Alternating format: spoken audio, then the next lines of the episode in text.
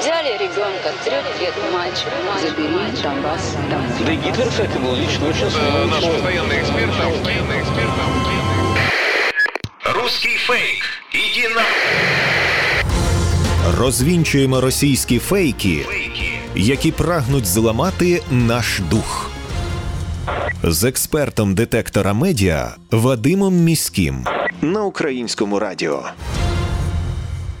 Вітаю! З вами Вадим Міський, і ми знову починаємо розбиратися у ворожій брехні, розбирати на атоми різноманітні фейки та вкиди і відправляти їх у слід за російським кораблем. Для чого ми це робимо? Щоб якомога менше українців потрапляли на вудочку пропагандистів, тому що очевидно війна відбувається не лише за території, а й за наші з вами уми. Тому знати фейки в обличчя це бути озброєними в інформаційній війні. Звісно, там, де є така можливість, ми на прикладах будемо розбирати характерні стандартні прийоми російської пропаганди і таким чином вчитися розрізняти маніпулювання, шахрайство, дезінформацію самостійно. Росіяни усіма силами намагаються поширювати серед мешканців окупованих територій повідомлення про те, що в містах і селах, які звільняє українська армія, буцімто каратимуть смертю усіх, хто не підтримує український націоналізм. Анонімні телеграм-канали просувають тезу про те, що український контрнаступ це повернення територій, а зовсім не визволення людей. От, мовляв, українські військові, начебто, лякають смертю місцевих жителів, які не зустрічають їх е, із прапорами українськими та оладками. А також, начебто, не відпускають їх на окуповану Росією територію, розстрілюючи автомобілі по дорозі. Ці думки пропагандисти стали активно тиражувати після того, як СБУ виявила у так званій сірій зоні на Харківщині розстріляну росіянами колонну автомобілів, де загинуло 20 осіб, серед них 10 дітей. А також після розстріляної російськими ракетами автоколонни у Запоріжжі, де здебільшого були місцеві, які перевозили своїм родичам на окуповану територію гуманітарну допомогу. Ну насправді у звільнених українськими військовими містах і селах залишилися живі люди із різними поглядами. Одні чекали на українську армію, а от інші хотіли повернутися в СРСР і схвально відгукувалися про російських окупантів. Однак ніхто із військових і СБУ їх не переслідував, тим більше не погрожував смертю за їхні погляди. Наприклад, у звільненому Ізюмі ми всі знаємо із новин, що деякі українці із проросійськими поглядами вільно давали інтерв'ю українським журналістам, і ніхто їх при цьому не лякав розправою, тим більше не спричинив їм шкоди. Отже, ми знаємо, що цю передачу чують також і на окупованих територіях, на всіх окупованих територіях України завдяки українському радіо. І я закликаю наших слухачів у жодному разі не довіряти російським чуткам, які спеціально з метою маніпулювання поширюються, і переповідати вашим друзям і знайомим про те, що Україна жодної загрози для вас не становить, що би там росіяни не говорили. Російські війська, здаючи лиман, начебто організовано залишили місто і відійшли на вигідніші рубежі, а зовсім не було ніякого оточення і тим більше їхньої втечі. Так, у прокремлівських медіа пишуть про те, що 1 жовтня Збройні сили України офіційно взяли під контроль місто Лиман, де російські окупанти встигли провести вже фейковий референдум про приєднання до Росії.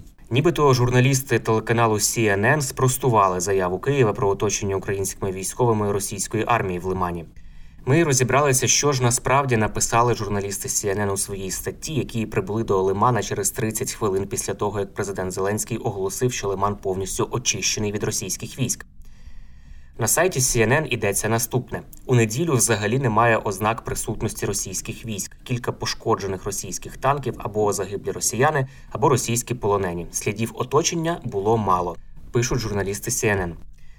Нагадаю, що бої за Лиман тривали із 5 вересня. 30 вересня Сергій Череватий, речник східного угруповання збройних сил України, повідомив про завершення оточення російських військ в районі Лимана.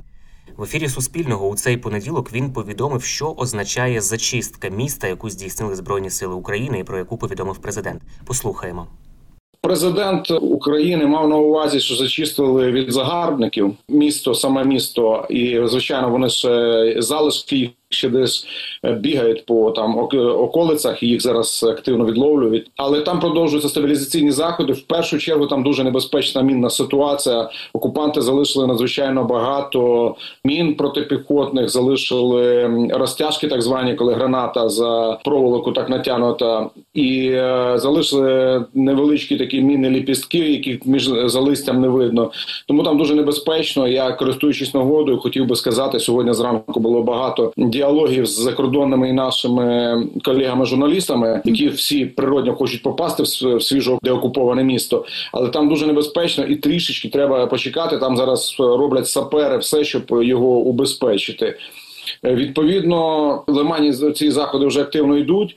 Вчора також було нашими військами підтверджено взяття села Торське. Противник відступив залишки його, тих, хто не добили при спробі відступу в Креміну, і намагається там будувати укріплення. Відповідно, наші ракетні війська, артилерія, авіація намагаються все зробити, щоб у них там не вийшло, не дуже вийшло побудувати якісь укріплення. Противник залишається активним на двох напрямках Авдіївському і Бахмутському. Бахмутському це таке зосередження основних його зусиль, зокрема на Бахмутському напрямку в Зайцеве і Спірне. Зараз велися активні дії. Сам Бахмут обстрілювався, і на Авдіївському такі села, як Невельське і Первомайське, яке за відпісками от, активно теж піддавались вогню і спробам атакувати. Але наші захисники тримають цей рубіж і не дають противнику пройти далі.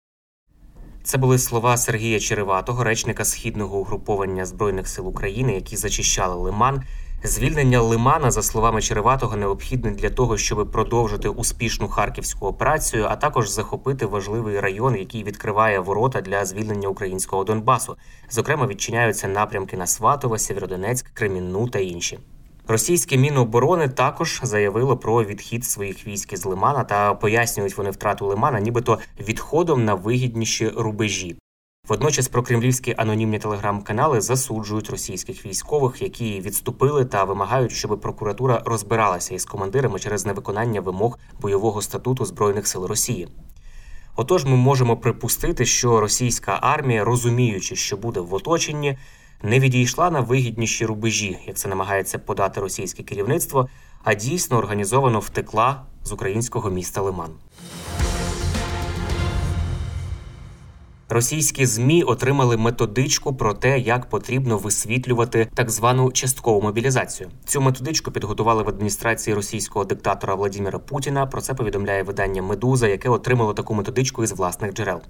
За інформацією медузи, у документі йдеться, що Росія перемагала у війнах лише усім миром, та коли росіяни вважали, що іде війна народна. Е, Змі повинні донести головну тезу, що народ Росії має згуртуватися перед загрозою НАТО у Кремлі. В цій методиці стверджують, що альянс має намір, начебто, розчленувати і пограбувати Росію. Мовляв, тому і не можна звалювати весь тягар відповідальності на контрактників та народні міліції Донбасу, як вони їх називають. У методичках існує інформація, що Росія, нібито воює не з Україною, а з НАТО.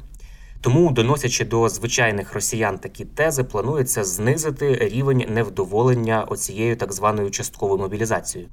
Очевидно, методички ці не спрацювали. Як повідомляє британська розвідка, швидке визнання Путіним проблем із мобілізацією у Росії свідчить про неефективність цієї мобілізації. Раніше в Кремлі також нагадаю, що розробили методичку про те, як пропагандисти повинні писати про так звану спецоперацію в Україні. Пропагандистам тоді рекомендували використовувати слова, е, нібито Олександра Невського, про те, що у правді сила. Буцімто російські солдати переконані у своїй правоті, тому що вони продовжують справу своїх дідів, знищують нацизм. Хоча на сьогодні найближчими до нацизму є саме росіяни.